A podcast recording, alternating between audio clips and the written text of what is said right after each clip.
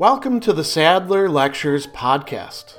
Responding to popular demand, I'm converting my philosophy videos into sound files you can listen to anywhere you can take an MP3. If you like what you hear and want to support my work, go to patreon.com slash sadler.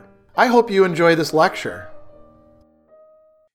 his explorations of the human emotion of anger in the Summa Theologiae Prima Secundae, there are several places where Thomas Aquinas is going to chart out the relationship between the emotion of anger and our human capacity, actually something essential to us, uh, of rationality or reason. And there, there's really two main places, among others, where he does mention it. One of them is question 46, article 4. The other is just a little bit later in the Summa, question 48, article 3. Now, in question 46, article 4, the Blackfriars has this decent translation as anger a rational act, but the word act is not actually actually coming up there. The Latin simply reads utrum ira sit cum ratione. If we wanted a more literal translation, it's pretty simple. Is anger with reason? Meaning, does anger involve reason? Is it compatible with reason or rationality? And as usual, he begins with three, you know, arguments, three objections that can be made to the view that anger actually is with reason. The first one is that it seems that anger is not with reason. As an emotion, anger is in the sense appetite, in appetitu sensitivo, right? There's no discussion of imagination there as, as there is in some other places where it gets translated as sense appetite. And he says, well, the sense appetite responds to things that it, it apprehends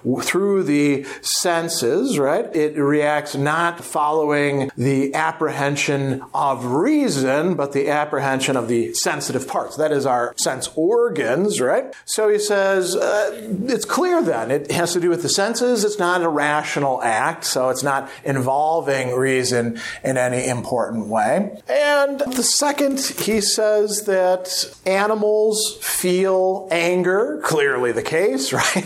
Unless we think that animals' displays of emotions are just mechanical processes and don't have anything to do with that, which, which Thomas doesn't think. So he says, listen, animals, other than us, lack reason, but they get angry. So uh, there's no intrinsic connection between anger and reason. And then finally, the third one that he brings up is kind of interesting. He says that, listen, people get drunk all the time, and when they get drunk, that hampers the use of reason, right? This is sort of a commonplace. But Drunk people also get angry easier or more intensely. Again, something we could kind of verify with our own experience. So, uh, drinking, on the one hand, represses reason, but also increases anger. Clearly, that means there's no real connection between the two. And then Thomas says, yeah, but Aristotle says anger is with reason. And so we've got to see whether this actually does make sense. And so he says, how can we understand this? Well,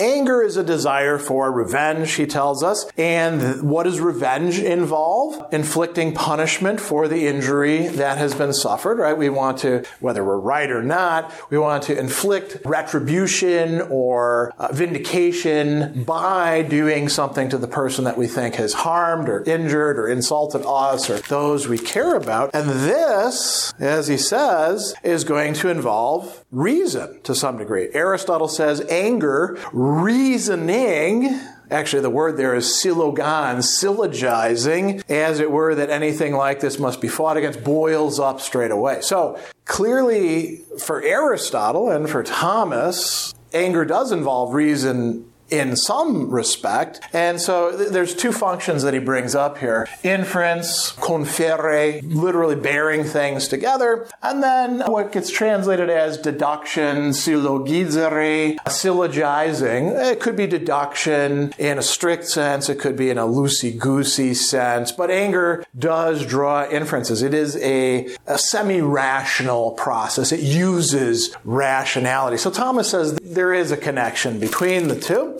And then when he's addressing these, he says an appetitive reaction can involve reason or include reason in two ways. So one way would be the act is actually commanded by reason. And he says that's not the case with anger, but it is the case with the will, right? The voluntas, which is with reason in this respect, and that's why it's called the rational appetite. Then he says, second, the act may be motivated by reason, and this is the way in which anger involves reason. How so? Well, something happens, we notice it with our senses, but we reason about it. And the reasoning tells us, go take revenge on this person. Aristotle says anger involves reason not as commanding, but as revealing and injury. And so then he says something else that I think is really quite interesting here that is, would be worth following up. The sense appetite is responsive to reason not immediately, but through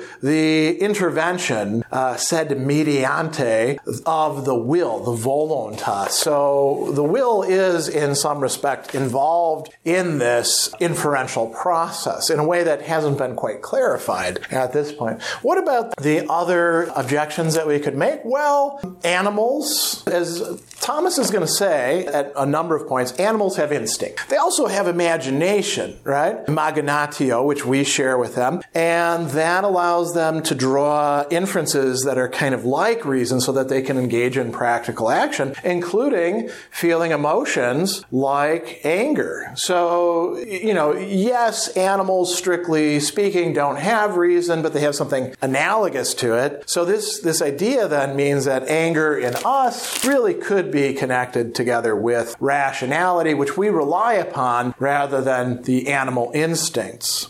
The third one, he says, we read in the ethics, anger listens to reason to some extent, in that reason discovers an injury, but it is not perfectly attentive because in exacting revenge, it is not regulated by reason. Now, we should think about that. Sometimes it can be, like when anger is virtuous, but Thomas isn't concerned with that here. He says, their anger, therefore, and this is very interesting, both requires and impedes rational activity, right? Ad iram ergo requiritur aliquis actus rationis, right? Some sort of act of reason is needed et additur impedimentum rationis. And it also brings or contributes some impediment to reason. So those who are drunk, when they have lost all rational capacity, Aristotle says they don't get angry. They can't infer anything, right? They're so drunk that they can't reason at all. But when they're slightly drunk, he says they're angered because they're capable of reasoning, even if it's imperfectly. Now, this impeding is going to be an important idea, which is now going to come up in question 48, right? In Article 3, which, again, does anger notably interfere with the ability to reason? Utrum ira maxime impediat rationis usum. Impediat, interfere with, impede, same thing, right? So it's the same matter, the same function that's being referenced here. And the ability to reason is usus rationis. So the, literally the use,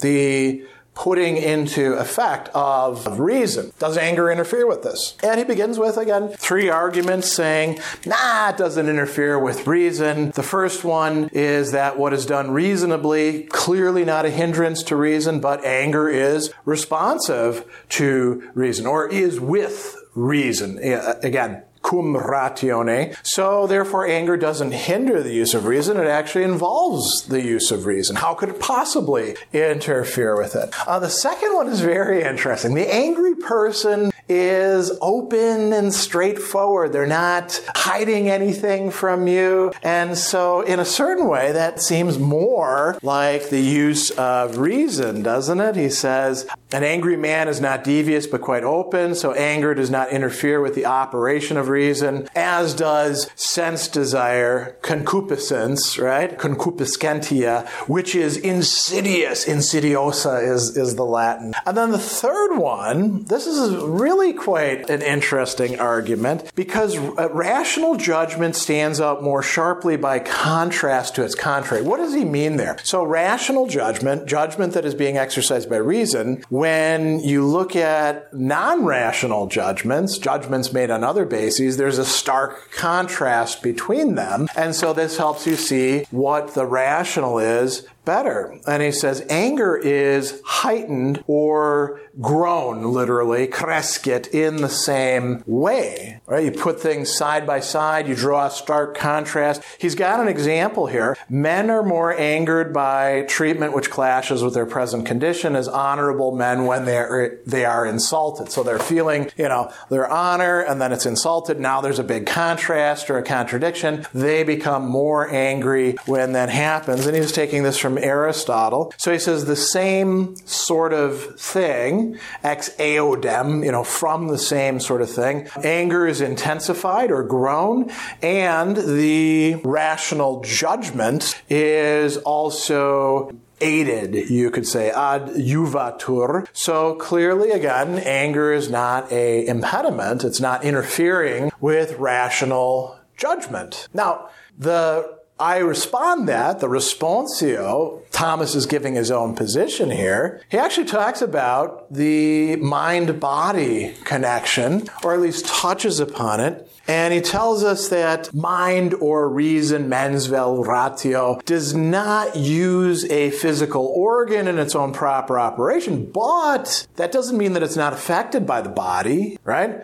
It does require certain sense powers whose functioning is interfered with by a physical disturbance. What would the physical disturbance in the case of anger be? Well, Aristotle had called anger a boiling of blood around the heart. Thomas, you know, is willing to say it's not just the heart, it's the other organs as well. Anger produces physiological reactions which then do interfere with our reasoning processes, even though reason is not just reduced say to what's going on in our brain. So if that's the case, then he says it, it clearly manifestior impedes, impedit, rational judgment. So, is this the same thing as the use of reason? Rational judgment is a particular, or you, know, you could say a very common use of our rational faculties. And so, anger would, because of how it works, screw with it a bit. And then, you know, the responses to his initial arguments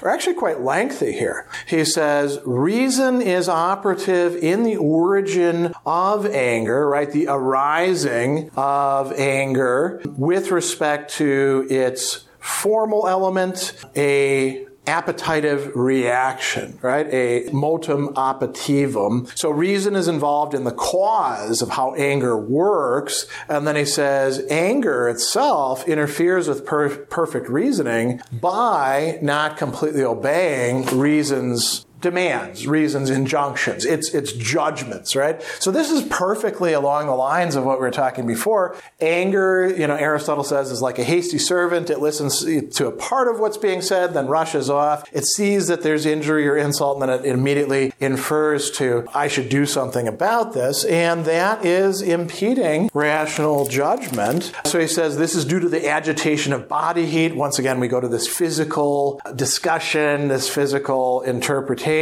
the material element in anger which impels one to react swiftly. I mean, could we reconstruct this along lines that don't involve boiling of blood around the heart? Probably so. We could talk about what goes on in the brain and what else is happening in the body, right? And we could talk about like, you know, hormones, adrenaline, you know, cortisol, things like that. The second one is responding to this issue that the angry person is open, straightforward, above the board. They're not hiding anything. So the idea is this wouldn't interfere with reasoning, because reason is also, you know, something that's we're conscious of. And he says an angry person is said to betray their intentions because they behave in a straightforward manner and they do not try to conceal them, not in the sense that they understand clearly what they ought to be doing, right? Sibi quid facere debeat, right? So the debere is what they should do, and then the sibi, you know, they're lacking a kind of sense about what they ought to do. And, and oftentimes they think they should do other things like yell at people, break things, attack. And th- this is not what they actually should be doing. So it is interfering with reason to some extent. And then he's got this interesting discussion or an analogy to magnanimity, right? Being open, being sort of above things, literally having a great soul. And he says that, you know, this is also an example of the expansion of the heart. So again, a physical explanation. And he says that this doesn't prevent anger from interfering with, with rationality, the fact that it's open. You're just clear about how your reasoning process is screwed up. Um, what about the third one? This this idea of like making things clearer by using contrasts. So here, Thomas is going to point some stuff out, and he, he really seems to be more or less conceding the argument that's being made. He says an angry reaction is set off by reason, so reasoning is part of the reaction, and in this respect, the comparison of contraries both aids rational judgment and increases anger. So, so far so good, right?